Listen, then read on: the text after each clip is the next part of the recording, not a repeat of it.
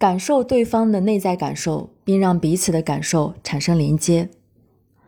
人们拥有丰富的内心世界，那么就一定拥有丰富的内在感受。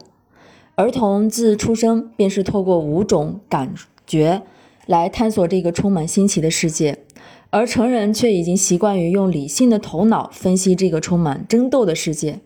这让成人和儿童戏剧般的走在两条轨道上，体察自己内在真实的感受，并一致的表达出来，感受到对方的感受，并理解那种感受。这个看似简单的问题，却在成人世界的沟通中显得那么艰难。一位妈妈在听完一次讲座后，痛苦地说：“我还是不知道怎么样爱我的丈夫。”于是，我们将令她痛苦的事件展示给她看看。丈夫独自开车出去，夜里两点还没有回到家，并且手机在关机状态。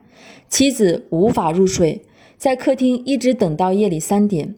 丈夫回来了，妻子站起身来就愤怒的大叫：“你干什么去了？你这个神经病！你不要回来了！你给我滚出去！”丈夫被推了出去，妻子以为丈夫会认错，没想到丈夫转身就走了。在反复核实这个妈妈的感受后，我们知道她内心的那一刻更多的是担忧和紧张。丈夫这样的状况并不常见，她担忧他出现意外，因为她深爱他。但是那一刻，甚至在之后的日子里，她都无法对丈夫坦诚并真实的表达自己的感受。你回来的太晚了，又关了手机，我不知道会发生什么事情，所以我因为担忧而生气，因为我爱。而对于丈夫，他能够听到的也只是妻子被情绪左右时的那些话，并不能感受到妻子话语背后的心情。冲突就这样不断的发生着，因为成人没有勇气面对自己的内在感受，并在逐渐遗忘它。但是儿童生命的美却在于他们拥有生命中最为美妙的感受，并可以完全的表达出来。一天早上，一个睡眼。松心的小女孩站在我的办公室门口，大声地说：“老师，我要你抱我，我很累。”抱起这个不到三岁的孩子，看着他安然的、松软的睡在我怀里，我能够感受到孩子对自己的感受表达的多么准确。他并没有哭闹，而是选择了准确的表达自己的感受。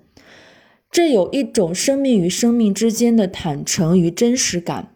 说出自己的感受，并感受到、理解到对方的感受，这就是一种生命的美感与连接。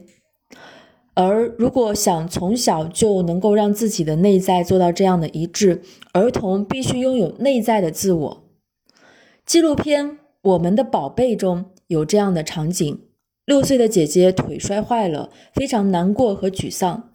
此时，三岁的妹妹走了过去，轻轻地用嘴吹着。姐姐的伤口似乎在说：“一定很痛吧，一定很痛吧。”并且用小手轻轻地抚摸着姐姐的另一只腿。当姐姐感受到妹妹的关爱，他们亲密地亲吻着对方。话外音讲到：“虽然她感觉不到姐姐的疼痛，但是她知道姐姐此刻心情沮丧。”他相信自己能够让姐姐的心情好一些，所以自我意识的建构能够使儿童最终考虑到别人的感受，并能够站在别人的立场，设身处地的为别人着想。正如影片中所讲，若想感受到别人内在的需要和感受，那么首先要清楚、清晰的感觉到自己内在的感受。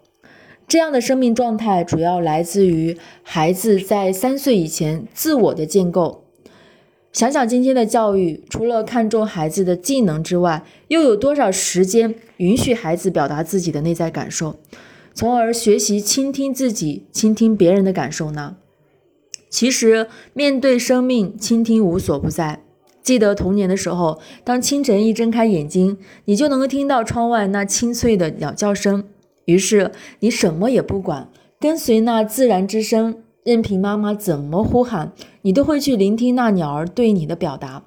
于是，一切美好和爱意都在你的心中升起。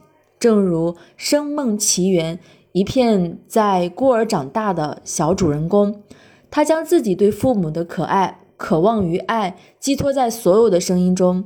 并用听到的一切声音创作着独特的音乐，最终找到了自己的父母。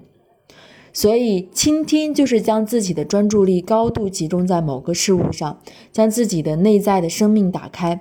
于是，带着一份好奇和接纳，带着一份身心合一的爱去感受事物，不做任何的评判，只是聆听、观察和接纳，并让这一切都如同水一样流动起来，流动在自己的内在，也流动在对方的内在。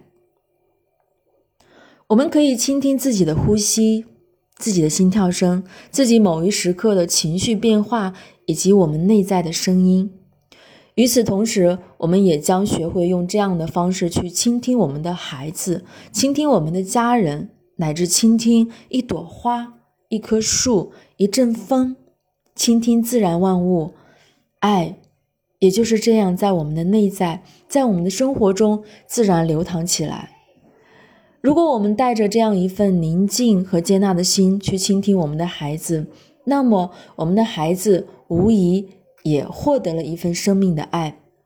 我们在悄然中赢得了对孩子对我们的信任，生命与生命的连结就自然产生了，爱也在这样的连接中付诸行动了。